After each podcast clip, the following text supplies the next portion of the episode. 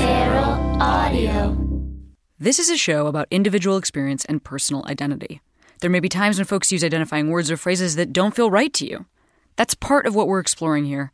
Please listen with an open heart, and as always, I welcome your polite, engaged feedback, and I encourage you to continue the conversation in your life and with your community. Welcome to Queery.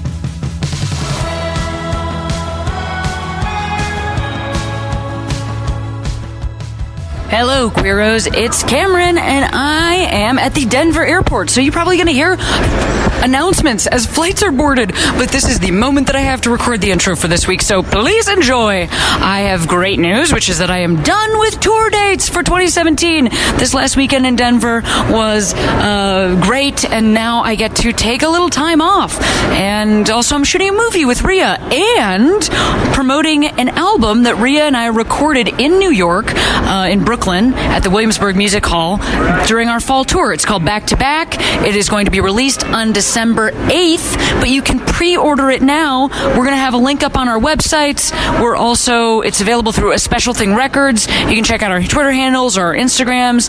There's information there. We also have merch for sale, like tees and buttons that we sold um, on the Back to Back tour. You can buy them in bundles, and we would love for you to do that uh, to support us, and also like if you want to have a cool holiday gift. Anyway, today's episode is a chat with Janine Brito, a hilarious comic that I've known for years. But the wonderful thing for me about Queery is that I feel like, you know, how how often do you really have a conversation, even with somebody you know, where you sit down for an hour and talk about your identity and your life and every experience that has made you the person that you are? I learned so much about Janine in this conversation. I think you will love it. Thank you so much for all your support this fall um, during our tour dates, and please enjoy this week's episode. Take my hand, I'll take you so far. Let's go find out who we are. Who we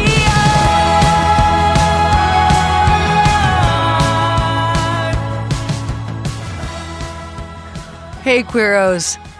Welcome to the show. Today, you know what? Hilarious stand up comic and somebody that I'm happy to be new friends with. And you know what we do on the show is, well, we is me. I keep saying we every week, and it's, I'm the, I'm, I am, it's me. I'm the, sh- I don't know why I keep saying we. It's shameful. Something that we, that we, I do this. Something I do is uh, that I ask people to introduce themselves because it's a show about identity, and I want to hear how you introduce yourself. Um, So please, would you mind introducing yourself? Okay, sure. Hi, everyone. I am Janine Brito. And I am me, but also I am we, because aren't we all the collective me's? Isn't that the we? Wow, that guy, Right? that- Whoa. I just blew your mind. awesome, Janine. Um, Cameron, thank you for having me on. yeah, Yeah. you're a comic. Yeah. yeah. How else do you identify? Writer, maybe. Comic, Yeah. wwiter, Glasses. glasses, uh, shirt, You're a pair of glasses. uh, molecules. Um, thank you so much for saying excited for being new friends. I did like a little like Oprah gesture at you. Um, Yes. because that was very touching to me. I am also delighted. That Oh, we yeah. new friends. Absolutely. Yes. Well, I feel like you were somebody who it might have even been Guy Branum. I don't know who it was, but you were somebody who people were like, "You should meet this person. You guys be friends with each other." Same. And in For you- the yeah. comedy community, there are so few queer people that Yeah. I was like, Is it just because she's queer? I think Yeah. I know what you're saying. Right. Like, I, I think I understand why you're saying this. Um, but I do think that you're positive, like fun, good vibes, good energy. Natch, good energy. Maybe it's not Natch. No, not Natch. Not Natch at all. Yeah. Pretty strugs. Pretty strugs. What's it like at home? Um, like my my singular studio West Hollywood apartment home, or like That's what I mean. familial life. No, home? no, no, no. Oh, okay. You as a human. Me as a human, um, you know, it's a pretty simple life. okay. What are we talking Um, about? I, it's me and my cat Popo. Professor Papa Meowington. I see a lot of pictures of Uh, this oh, cat. He's a precious little angel boy. Uh, he is my 17 pound mustachioed tuxedo cat. Uh, love of my life, my ride or die, as they say. um, and yeah, it's just he and I in a little little spot in West Hollywood, which I like. You've been here in LA for I'm just going to years. guess two years. Yeah, yeah, yeah. And how is it feeling? Um, it's just now feeling good. Uh, this year, this whatever, what month are we in? August. This first I seven months or so. And this might come out in the future, even. Uh, Yeah, I mean, it literally we'll is see. no month. right. It is a time that is now. Um, I would say my first my first year and, and a half here was was you know it took you know any any large change is difficult moving across the country. I came out here without a job. I just wanted to be out here. Um, so yeah, it took it took a little time to get my sea legs. And where were you coming from? New York. Yeah, And yeah. what had you been doing in New York? I had been working on Totally Biased in New York with Guy and and a lot of wonderful people, and that show got canceled. Um, and then you know I was kind of floating around in New York and decided it wasn't the place for me. And I got to I visited LA and I was like, this is Miami, but my family's not here, so it's the perfect amount of familiar uh, and just the right amount of distance. um, so I I decided to just come out here blindly a little bit. Your family's in Miami. Miami and Miami, uh, Louisville, Kentucky, and Oakman, Alabama. Those couldn't. Those are really different Those are places. very disparate. You're naming yeah. super different places with different cultures and Yeah. sort of vibes and situations and stuff. Different industries and things. Yes, Different haircuts. right. So many different hair- Different well, speedboats? I mean, when you get to Alabama, I feel like there are a lot of these haircuts that I have. I have a real high and tight crew cut. Okay. Yeah. Um, yeah, but I guess uh, I was thinking about Miami, and also Oh, like yeah. I'm thinking about like a weird Miami. Like I'm thinking about what I think Miami is, which like a very like isn't. Will Will Willennium Big Willie style like Bienvenidos a Miami Miami or no, like a, like the bird cage. Oh, I wish I lived in the era genre of the birdcage. Um, no, my Miami is like pretty. I was in Kendall. It's like a big Cuban neighborhood. It was pretty like standard suburban living, I guess. Um, but yeah, Uh, but hot. It's weird to me hot. because I grew up in Chicago to think that anybody could ever grow up in a place that's well, I think the same about Chicago. Warm. Of like, how can you live in in a place that gets that cold? jackets. no, You just put a jacket on. Yeah, yeah. No, I can't. easy. I can't. No, I can't It's do it. I need. I need a lot of. I need fine. moisture and humidity to just You can like get that snow. What do you think snow is? with the heat. No, I don't think so. But I have been to Miami. Um, I liked it. Do you like? Do you? I like you- visiting. I love my family dearly. I love visiting them wherever they may be. But I do like Miami. I would never live there again. Um, but visiting is is great. It's it's a delight. What was it like growing up? Uh, siblings? Uh, yeah, older sister, younger half brother. Uh, we I was in Miami until I was about ten. Um, and then my mom started dating the man who's now my stepdad. Uh, and we moved when I was ten to. This is the run through. Moved to Paisley, Scotland.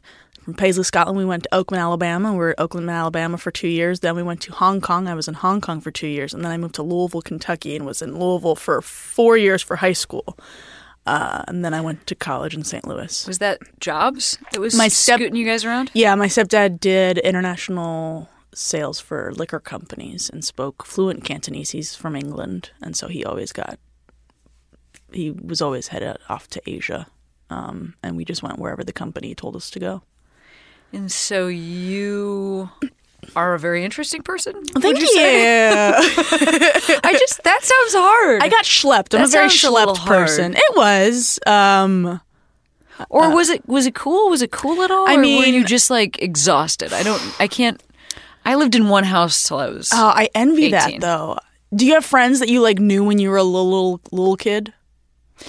the person that married um, Rhea and I is my oldest friend, and we have been friends since I was nine. Ugh, that's so cute. It is cute, yeah. Because that's a lot of years ago. Yeah. we've been friends for over. You guys 25 have like years. grow. You've seen each other go through all of these changes. And actually, I will say one thing that's true is that my grade school was in a very was like far geographically far from my high school. Mm-hmm. So there were only like three people that went to both things. I went to grade school with this person and high school with this person, and then we went to the same college. oh wow. So I've known her throughout every phase Yeah. of my life, which is why I was like, "Will you please marry me?" Because you know all of the ways my hair has looked.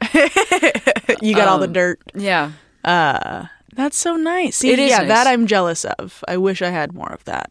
Um, but I do appreciate that I got to. I feel like I'm fairly adaptable now because of that.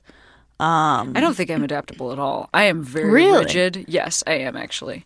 I have How does change make you crazy? Like, how do you react to it? Well, it's I don't know if it's like um yeah, I mean I have I'm a bit of a like control freak, mm-hmm. but not I don't know if that's the right word. I just for me, I could do a routine every day and that would make me feel good. And there's a lot of mm-hmm. people that that's not true for. I could I do- could get up at the same time, eat the same breakfast, do the same workout. I can't go to the same job. Okay. That's why I have this weird job. Right. Where I don't really have a job that's the same the day. Exactly. Yeah, but, yeah. But I like keeping my own schedule like with myself. right.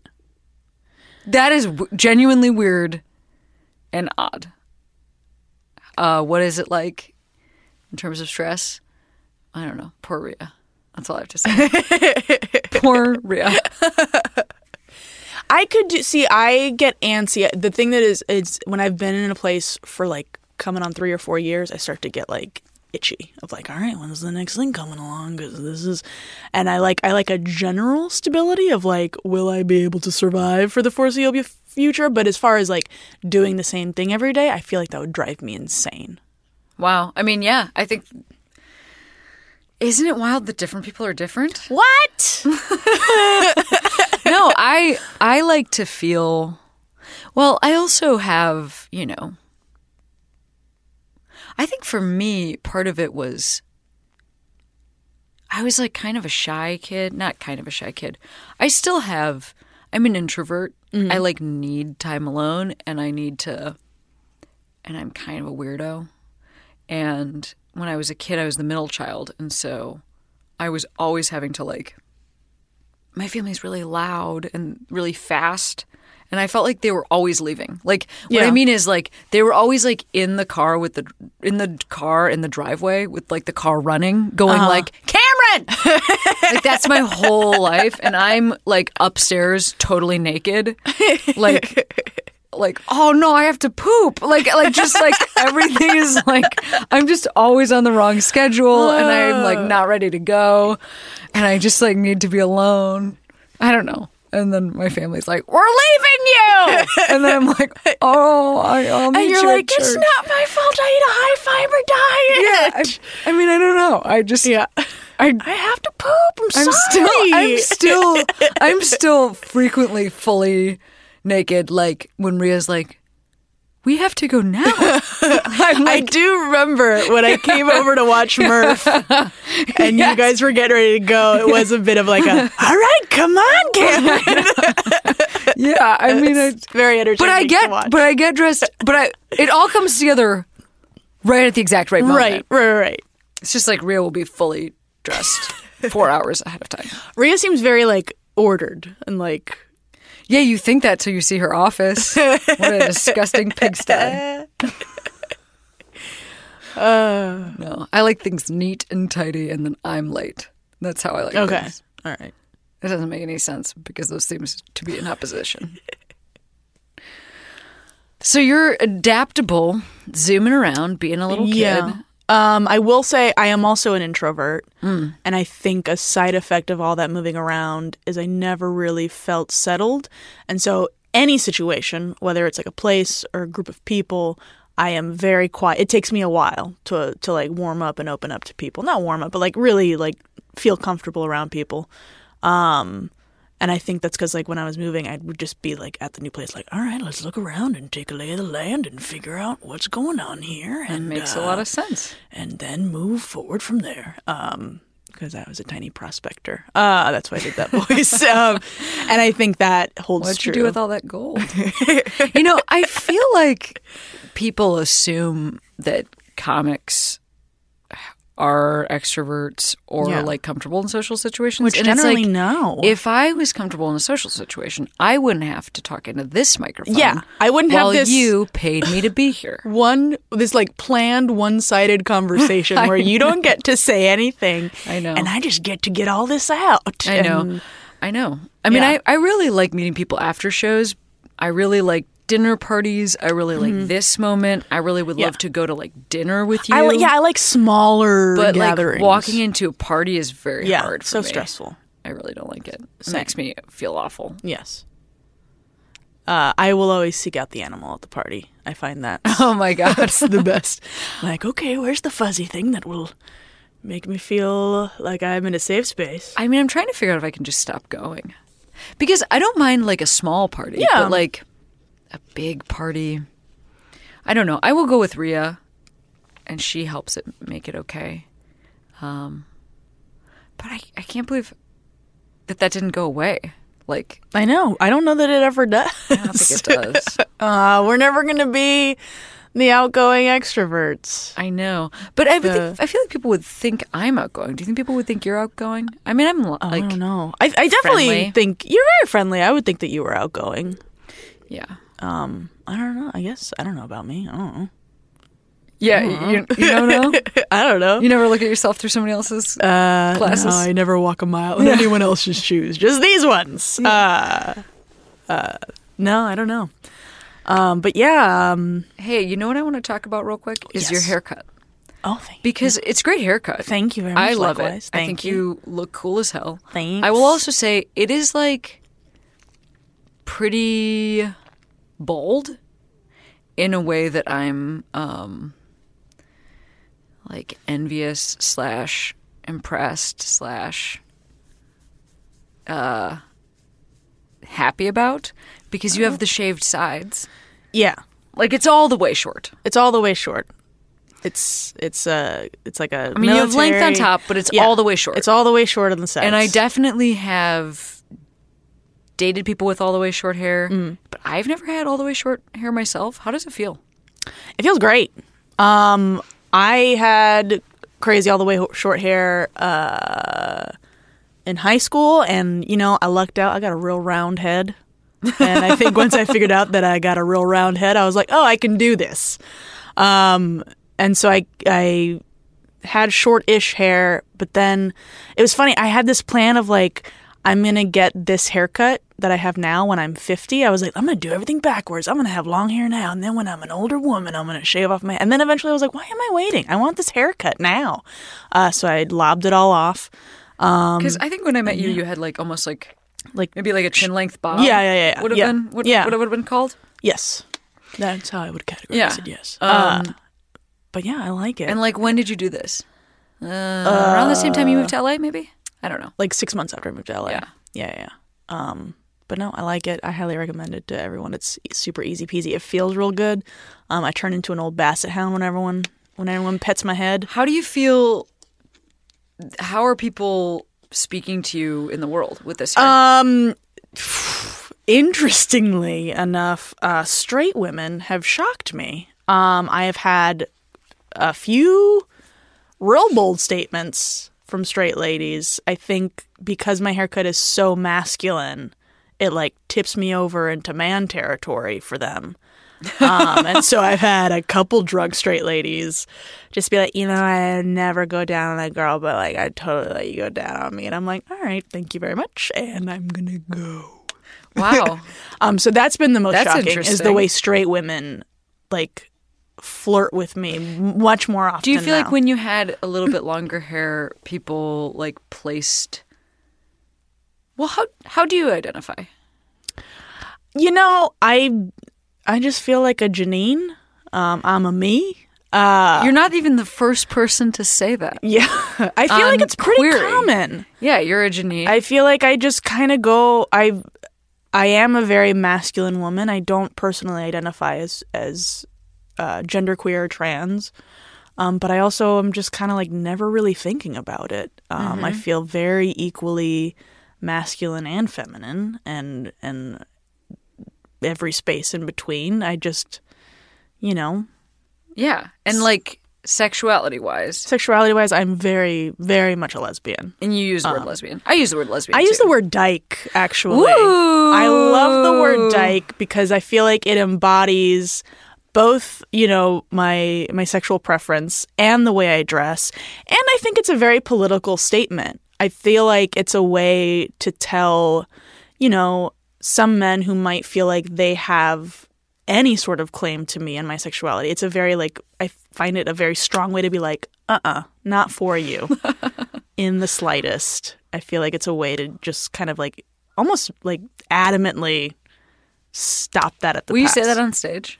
that I'm a dyke? Yeah. Oh yeah. that on stage? yeah. Yeah. Yeah. I don't know. I just haven't heard it from you. I'm I'm Yeah. not saying oh you can't. I'm just saying I didn't I didn't know if that's if you've if you've said it. Do you say it is it like part of a joke, or or do you just Um, say it I'll to say it yourself? sometimes to describe myself. Um, yeah, I'll sometimes just refer to myself as a dyke. Uh, there is a bit that I say like, you know, I love lesbian fashion. Lesbians have been spent decades coming up. Uh, like I don't have to care what straight men think because lesbians have spent decades coming up with like a standard of beauty that is specifically for not you. Like I like saying that outwardly to be like, this is for us. Um, and yeah, so the word dyke just kind of encapsulates all of those things in a very short, very like powerful word. Just like the hard D ending with the K, I feel like dyke. Like it feels like a It is a nice word. it's a nice word. I actually I do like it too. yeah. Um, I used to, in my twenties, I wore this. I used to always wear this. I used to always wear two buttons. You know, like you know what it was like Mm-hmm. As in you your do. twenties. Yeah. You had to wear two buttons, and I would wear two buttons, and one of them was God's gift to women, because I, you know, I have a religious background, Mm-hmm. Right. I thought that was very funny. and then the other one was the Nike swoosh with uh, DYK Yeah. over it. That's a good those are good buttons. Good buttons. Those are good buttons. Yeah, I wore those. And fingerless gloves. and a kerchief. Oh, what a a jaunty little look. oh. Oh, you were like a like it's like a little queer Scooby Doo gang outfit. Well, I, I only realized, like, I mean, I should probably have realized earlier that it was super weird that I was always holding a microphone with fingerless gloves. They were so sweaty, they smelled oh bad. no, because they were touching all these gross mics. But also just so like, but also just like, I'm sure there were people in the audience like, why? Does she have a circulation issue? Why is she wearing? What? We are inside. I don't know. I thought it was cool. I'm sure. I'm We're sure trying to, cool. you know, we're all trying to. We're all there. we're always trying to look cool. we're just trying to get there, Yeah. wherever it is. Yeah, yeah, yeah. Um, well, I'm glad you like your haircut and feel good. Uh, you should. It's cool. Thank you. Oh my god. I like Uh, your haircut as well. Oh, thanks. Like Always- my you always do. Yeah. Oh, You always Oh, make gosh. great Oh, thanks so much. fashion choices. Yeah. Oh, gosh. excellent, excellent work. Keep going. it's the compliment hour. Yes. so when did you? Would you have said that word? Would you have said dyke? Would you have said that the whole time? Or is that a new thing? That is. I think that sort of came together when I started dressing more butch, um, which is like right when I moved to San Francisco slash Oakland, uh, which Like- was 2008. Um, and that's just a time where I sort of felt like I was coming into my own after. What was happening before that? Um, well, before that was college. Um, and I came out my second semester senior year. So I was 21 when I came out. Um, so I was deeply closeted, To like friends or family first? first to friends. Um, my very, very good friend in college, Danielle, dragged me out of the closet a little bit. Uh, we were having dinner one night, and she was talking about dating, and, and was like, "Oh, you came up in my conversation the other day," and I was like, "Oh, really, Danielle? What did what was that?" And then she just like set her knife and fork down and was like, "Janine, you're not straight." And I had had people kind of asked me throughout my life, starting from the ages of 12, and I always denied it. And that was the final point where I was like, yeah, I'm not. Like, I was finally ready to admit it to Wow. myself. so what was she seeing? um What would you, what were you like? I, you know, was very involved in extracurricular activities. I did like a lot of little plays. I was the vice president of the. I mean, the- straight people are not involved. No, not. They're just boning left and right, not doing a lick of difference in the community. um, it's up to us closet cases. Um, but no, I was like, you know, vice president of the Association of Latin American Students. I like started a workers' rights group. I was just like constantly busy. Know, and like was always just like the very friendly, happy go lucky person. I was like very asexual and like I don't have time to think about that. I'm doing all this stuff. Um and so I think that is what gave me away with a lot of people. People were like, "Oh, you're 21 and you haven't ever really dated anyone. What's going on there?" Um, like I spun my wheels and made myself too busy to really like To date. to date or do anything or really like I just was like, well, if I keep moving forward, no one's gonna ask me. Had you had people you were interested in that you just Um, like kept at bay? I Like had if you look back on it, were there crushes in your life? most of my crushes. Like I in high school, I never had crushes on my friends. I was always I had crushes on celebrities and like older women. Uh, real big into Geri Halliwell, aka Ginger Spice. Is genuinely a surprise. Uh, really? Only That's so funny. yes, yes, I Yeah, would say it is. really. I was gonna say only because, but no, it's just straight up a surprise. It's not what I expected you to say.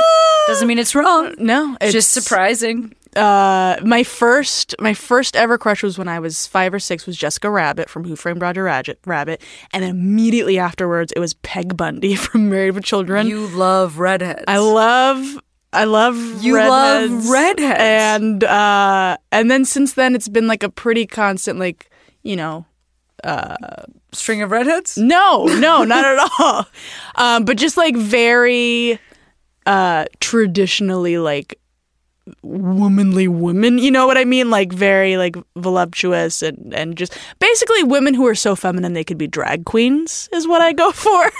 Just like complete polar opposite of me um so yeah I, it was always like far off people a lot of women that were much older than me um and then i think like it wasn't until I got to college that I started to find my peers attractive and I had, you know, crushes on on different girls and you know, the way that I imagined that was like, well, if I were a man, I would totally go for this. I just couldn't fathom uh the idea of being gay.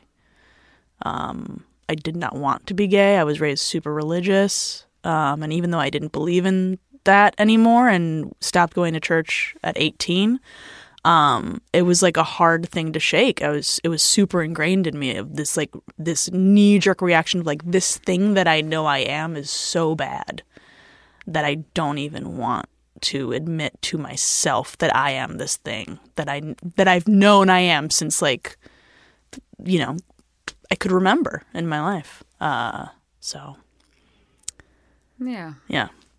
And I think a lot of people who were raised religious have that. It's it's a hard feeling that shame is really difficult to shake. Um, if it's been ingrained Yeah. in you since I'm- a very young age. I mean, I think mine was a little bit different because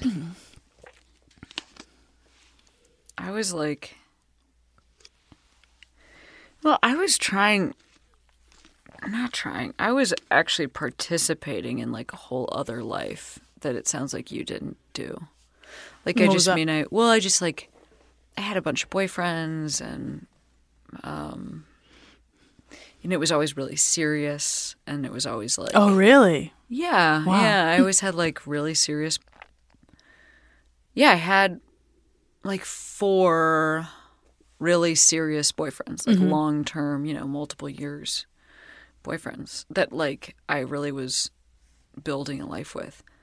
I mean, whatever that can mean when you're a Right, teenager, or when you're in college, but I mean, it was like hang out with each other's families and you know there was just like a lot of elements Yeah. going on um i know it was you know the y- youth obviously makes it like seriousness it can only be so it can only be so serious Right. but But you were like But it was in these super serious. long-term Yeah. committed monogamous yeah, long relationships. term Yeah. committed monogamous relationships with like people that really knew my family and I Mm-hmm. really knew their family and we really you really like intertwined your lives. Mm. yes. So and I don't really know where that was coming from. Like Hmm. I'm not really sure why that started happening Yeah. as opposed to just not dating anybody because Right. I was like into them. I mean, I think there's a like on a spectrumy thing. Mm-hmm. On a spectrum, I definitely think like dudes are cute and I have a certain type of dude that I'm into. Mm-hmm. Um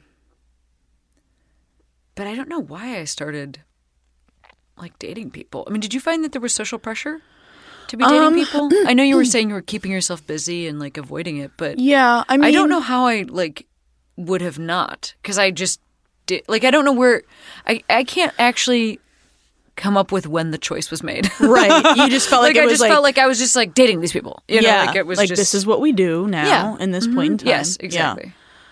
Um, I think part of it was like you know I moved a lot, and then um, had a.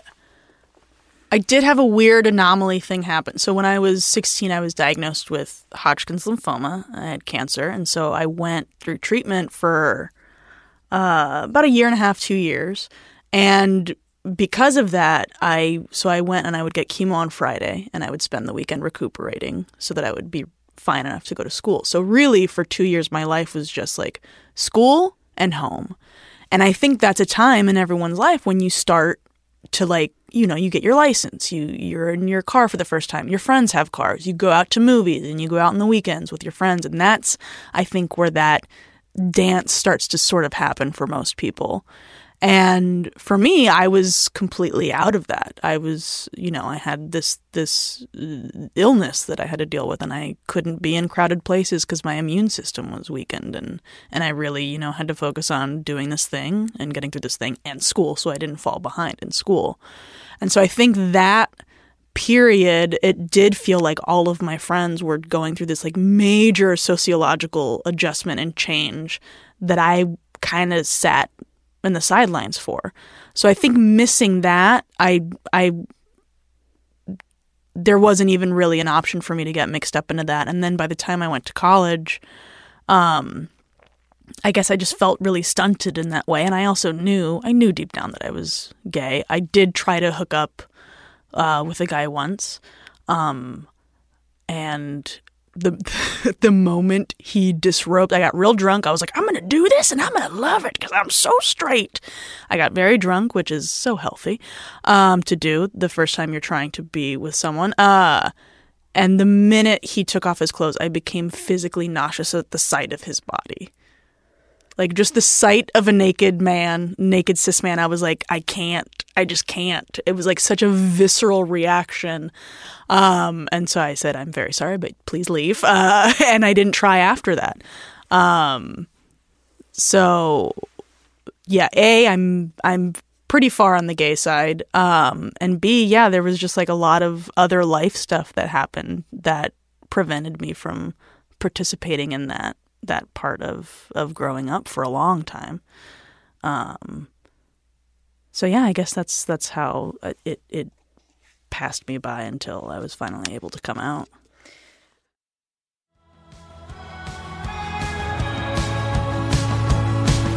Hey, Queery listeners, guess what? This is a local ad just for Angelinos. That's right. If you live in Los Angeles, you should be going to see Something Rotten at the Center Theater Group.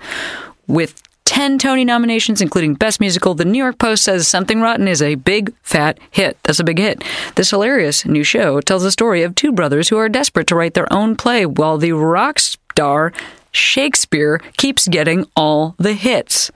When a local soothsayer foretells that the future of theater involves singing, dancing, and acting at the same time, the brothers set out to write the world's first musical. With its heart on its ruffled sleeve and sequins in its soul, New York Magazine says Something Rotten is the producers plus Spamalot plus The Book of Mormon squared. Oh my god, that's a lot of musicals.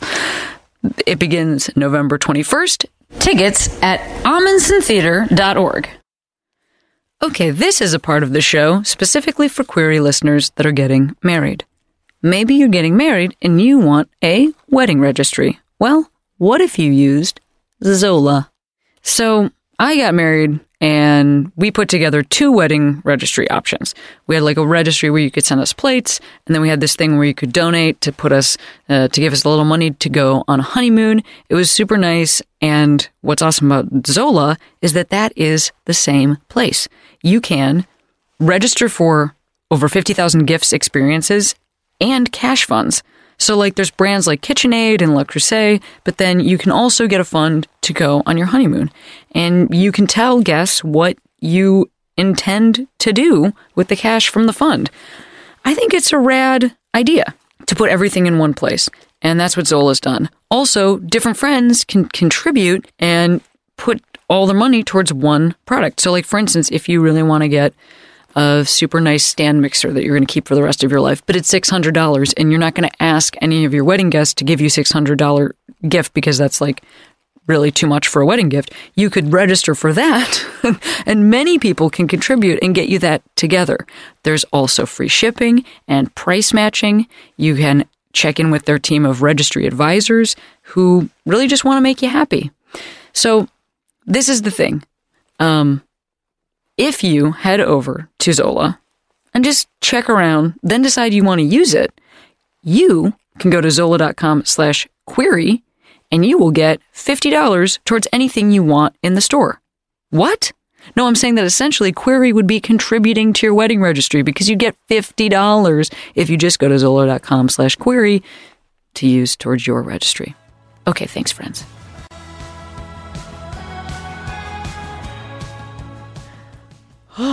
So And I'm okay now. I'm No, no, no. I know. I'm just trying to get my brain. I'm Right, just trying to get my brain back into exactly where we Right. just were. So when you were going through that as Mm-hmm. a kid, as a teen, um, were your friends sharing that with you? Yeah, they were. Um, and they would come over a lot. And, you know, when I was in school, everyone was so lovely to me at, at my high school, super supportive.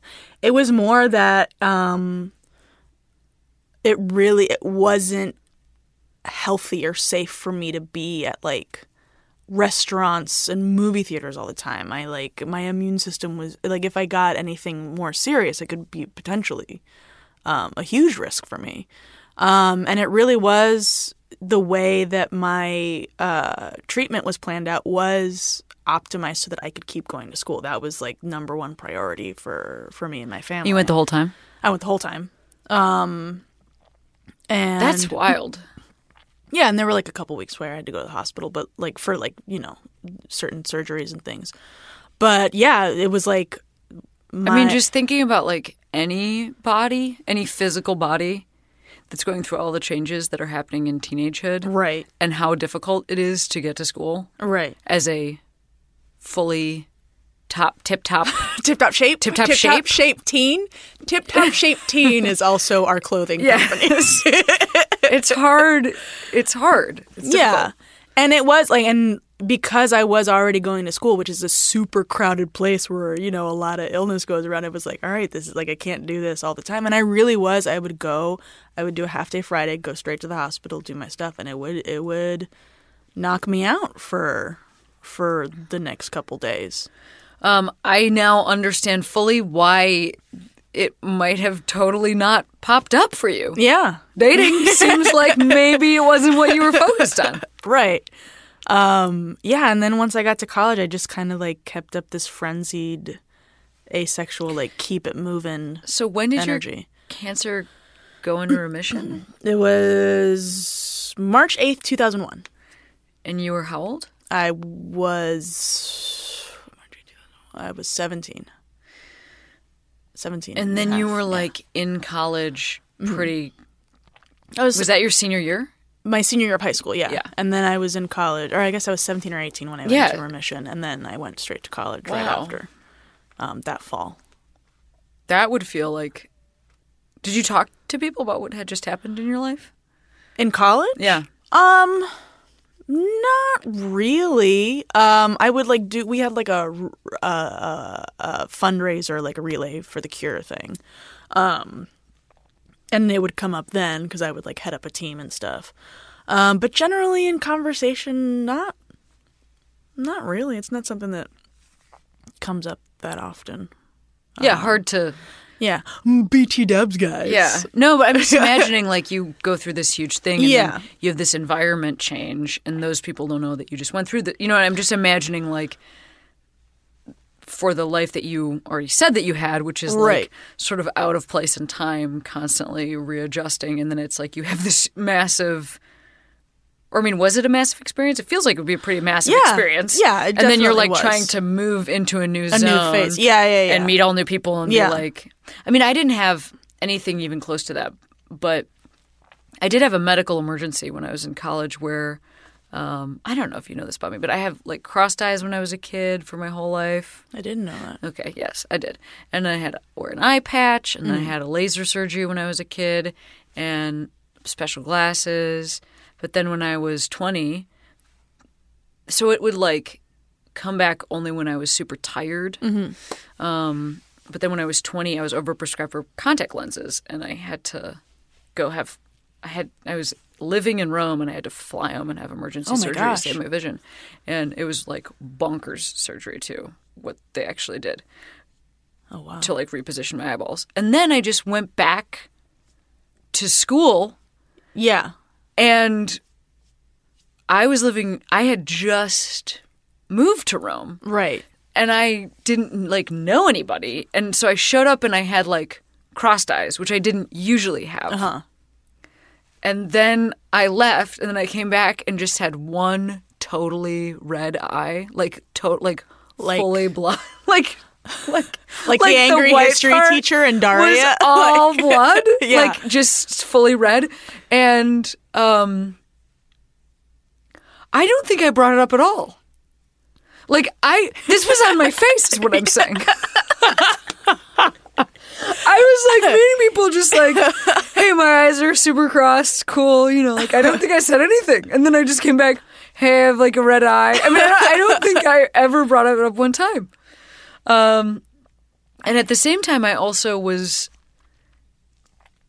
I was dating a woman who lived in South Africa, and Oh wow. she came to visit me. And I don't think I told anybody that. Like, I- just got really good at keeping secrets. Yeah. Or editing my life. Yeah. Yeah. Where I was like, hey, like, You're just keeping your maybe my eyes are crossed, maybe my eyes are crossed. I might have a girlfriend or I don't have a girlfriend. Look, I'm not gonna, I'm not gonna tell you either way. You know, like, I'm not giving anything away. yeah, I Yeah. think for me, um, I actually developed. I don't know what it was like for you to.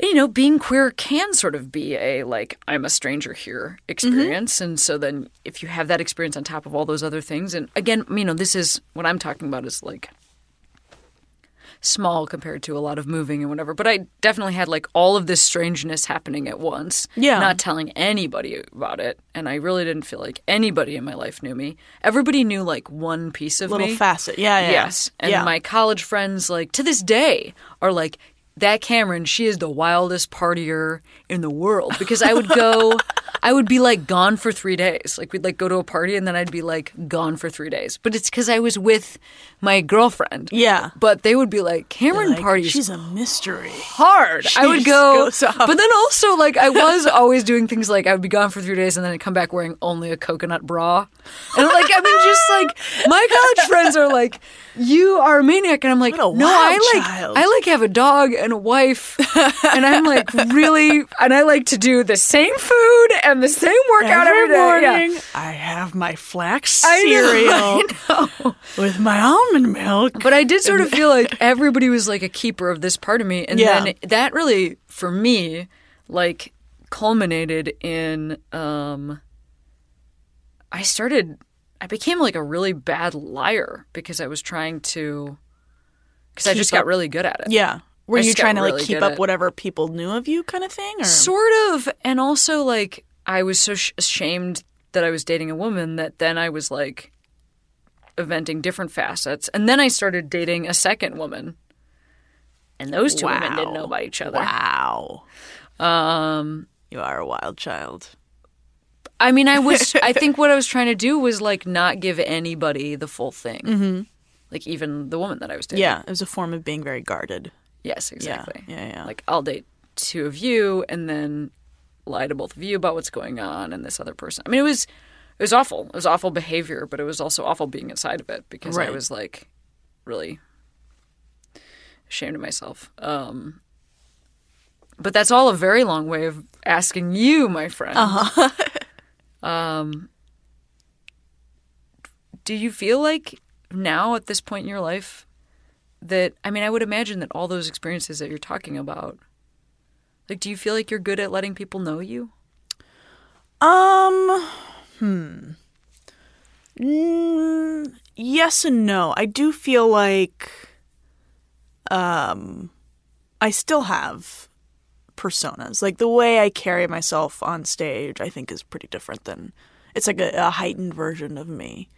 Um and the way I dress and present myself in the public, while it is what I'm most comfortable in and the way I feel most like myself, it also is a form of like covering myself up um, and and sort of hiding like a, a hypersexual feminine part of myself. It is sort of like an armor of like, you know, only a very select few people get to see that side of me. Um, and out in the world, like you get a buttoned you up, like- very reserved, very covered up. You feel like there's a difference between like your body and what clothes look like on your body? Yes. Yeah. And you know, I um I do think I'm a pretty private person. Um even though my stand up is like very personal and very confessional and very vulnerable because it's so like as we said before, so like one sided and regimented, because I can control that conversation, I'm much more comfortable talking about very personal things on stage than I am in, you know, day to day life and conversation. Um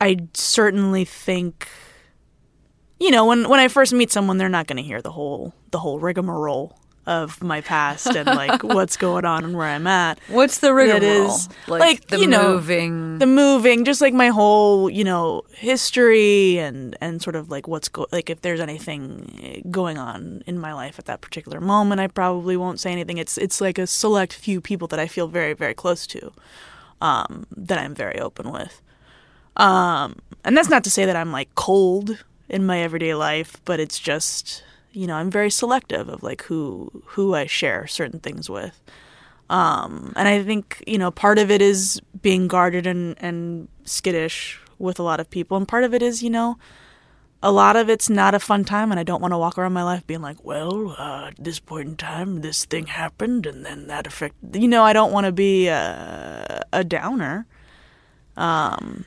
yeah, totally. Yeah. But that's also like a, you know, a comedian's perspective on what it all is. I mean, like Right. I hear that and I totally relate to it, but it's like, oh, you're talking about like life experiences. Yeah, yeah, Like yeah. that's not a downer. It's like Right. life experiences.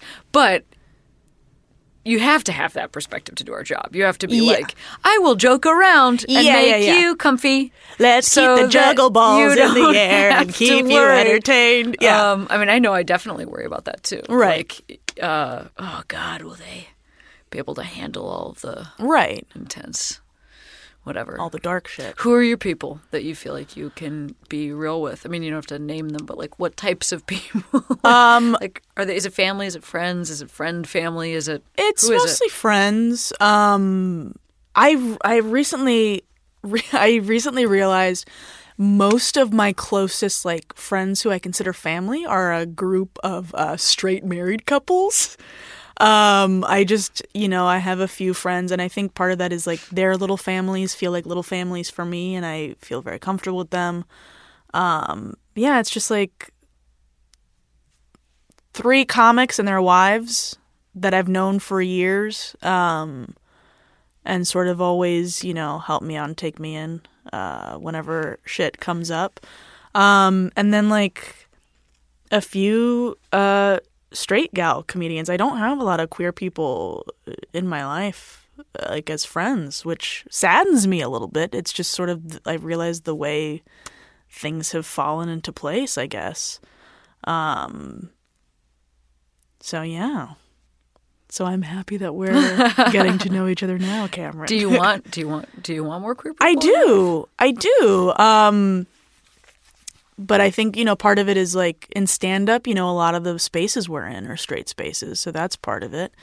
Um, and that really has been my life for so many years. That's been the environment that I've been in. Um, and there are a ton of queer people who I adore and who interest me and who I would like to get more to know more.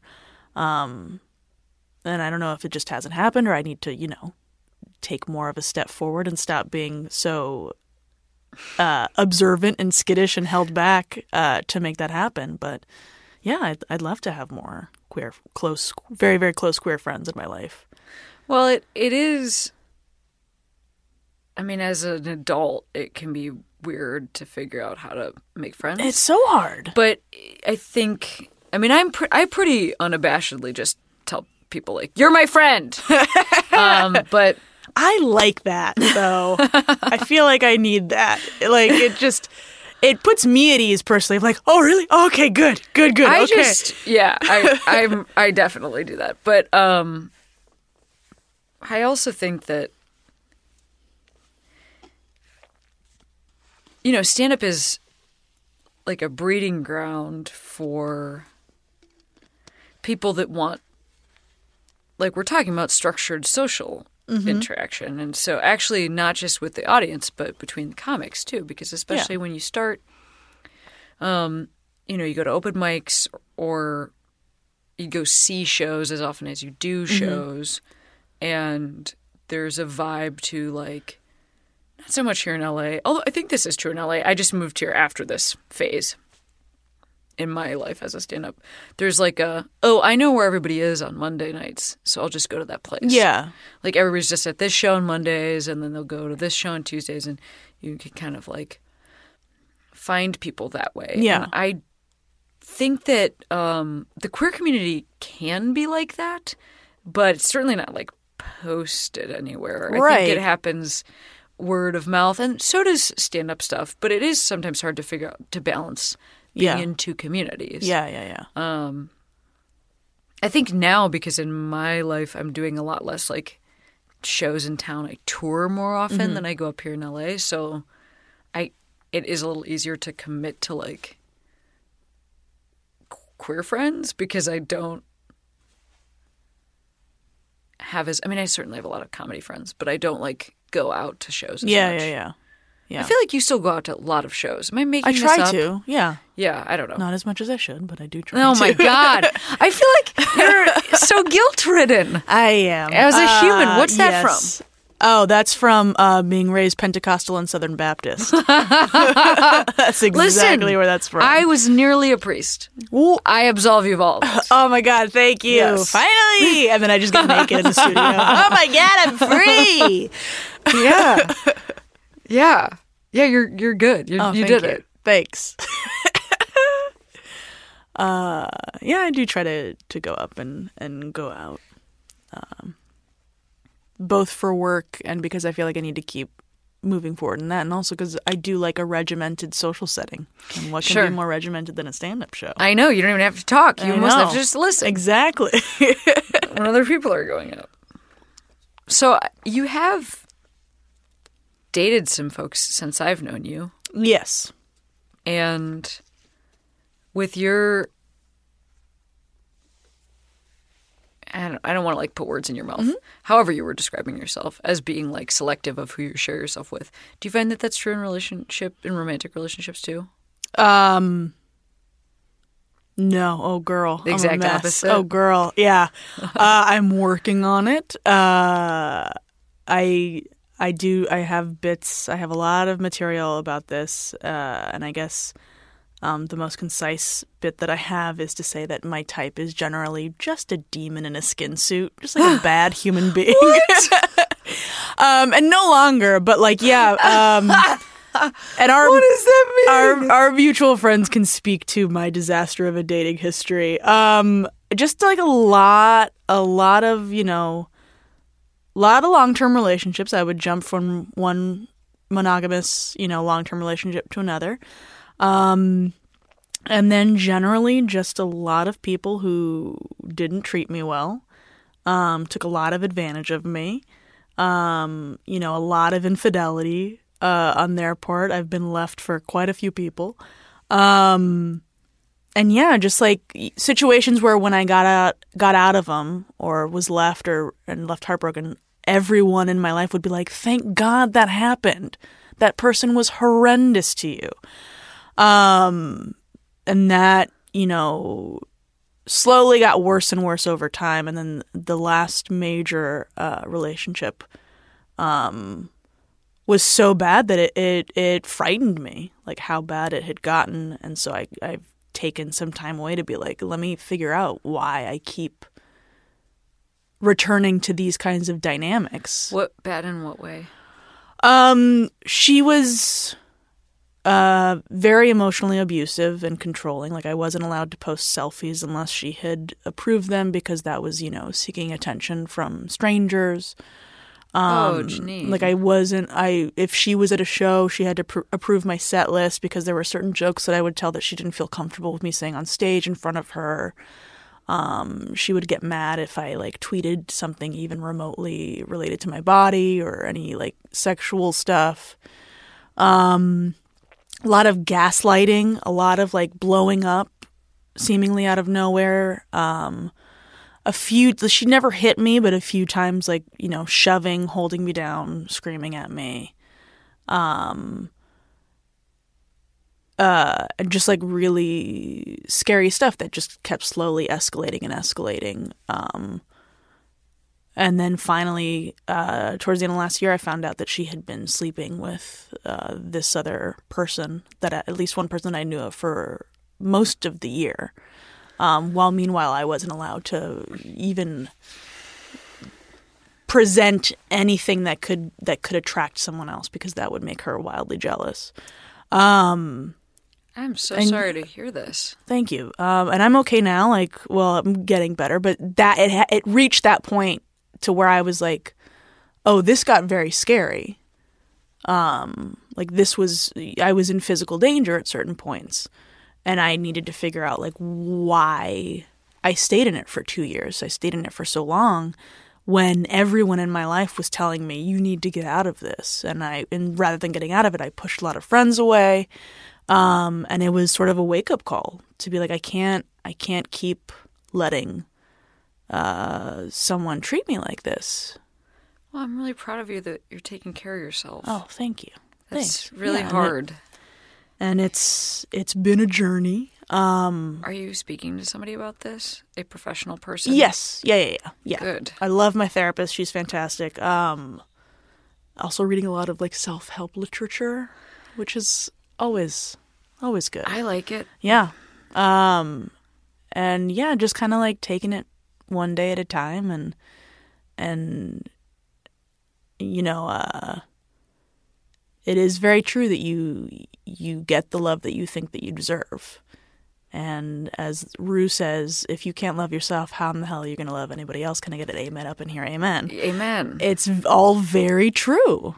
And so I think, um, I don't mean to generalize, but I think a lot of queer women, um, you know, we're known to be relationship people. We get into a lot of relationships. And I think for me, certainly I didn't feel comfortable unless I was in a relationship. And that led to getting myself into situations that were not only not worth my time, but very harmful. And sort of learning to be comfortable to be on my own and and get comfortable in my own skin and figure out what I want and need and deserve uh, before moving forward. And I think that's something that That's really great. Yeah, absolutely. Yeah. I mean, I'm so glad that you talked about that because I know there are going to be listeners who can Mm-hmm. totally relate and who need to hear Yes. from somebody that's also on the other side. Um, I mean, I'm looking at you and you look good. And you look like you're doing okay. And I know that um, in a relationship like that or in a situation like that, I think it can be hard to visualize a future that's different Oh, from that. absolutely. I mean, I think it's hard for queer people to visualize futures to begin with. Yeah. Because, like, we didn't get to see them that much. Right, right. They weren't that modeled and thankfully us. that's changing. and so, Um, you know, But yeah, and to anyone in those situations, I will say, like, there are moments where you think you can't survive with that person, and a lot of that is like a toxic attachment. And yeah, I feel so much better now. Like, if I could go back in time and find myself in the midst of that situation and just be like, no, really, you're going to be so much happier if you get out of this. Like, beyond any way you could ever imagine. Um, I think that's important for people to recognize and realize is like not only will you be okay, but you'll probably thrive. I mean, the good news is also that you can go forward in time and tell yourself that. Exactly. And that is Yeah. uh, that's part of forgiving yourself too. Yeah, yeah. As you look back at the situations you've allowed yourself to be in or that other people have put you in, Mm-hmm. to realize that, like, uh, you're doing it now and you get your tomorrow to be however you want it to be. Thanks. You too, Cameron. Yeah. Yeah, kid. Yeah, kid. Yeah, holding, holding hands. hands. Um, I feel really, I just feel really honored that you talked about that because I just know it's going to be helpful. So thank you. I hope so. Thanks. Um, and yeah, I also don't think it's something we talk about in queer relationships. no, we really don't. And especially, no, full stop. Yeah. We really don't. Yeah, we really don't. So thank you. And um, this has been such a good conversation. thanks. And Me too. I before really enjoyed this. we head out, uh, I just wanted you to. I just want to ask you to shout out a queero. oh, queero. Yeah. So somebody, something that helped you to be the person that you are today. Um. Oh, this is so tough. Um. I th- tried to think about it at the beginning of this conversation. I couldn't think of anyone. and now- Um. mm.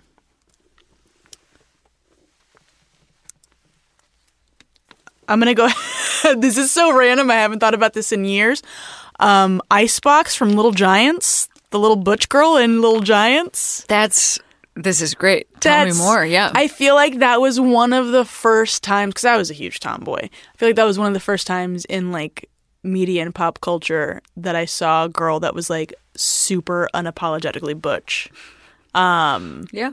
and even though like I know I feel like in the movie she played a straight girl, it it gave me like a oh okay I can be this. Um, so yeah, What's up, Icebox? What's up, Icebox? Thanks a lot. Thanks, thanks, homegirl. Janine Brito, thank you so much for being Thank here you, today. Cameron Esposito. Yeah. Cheers. Cheers. Let's go find out who we are. Who we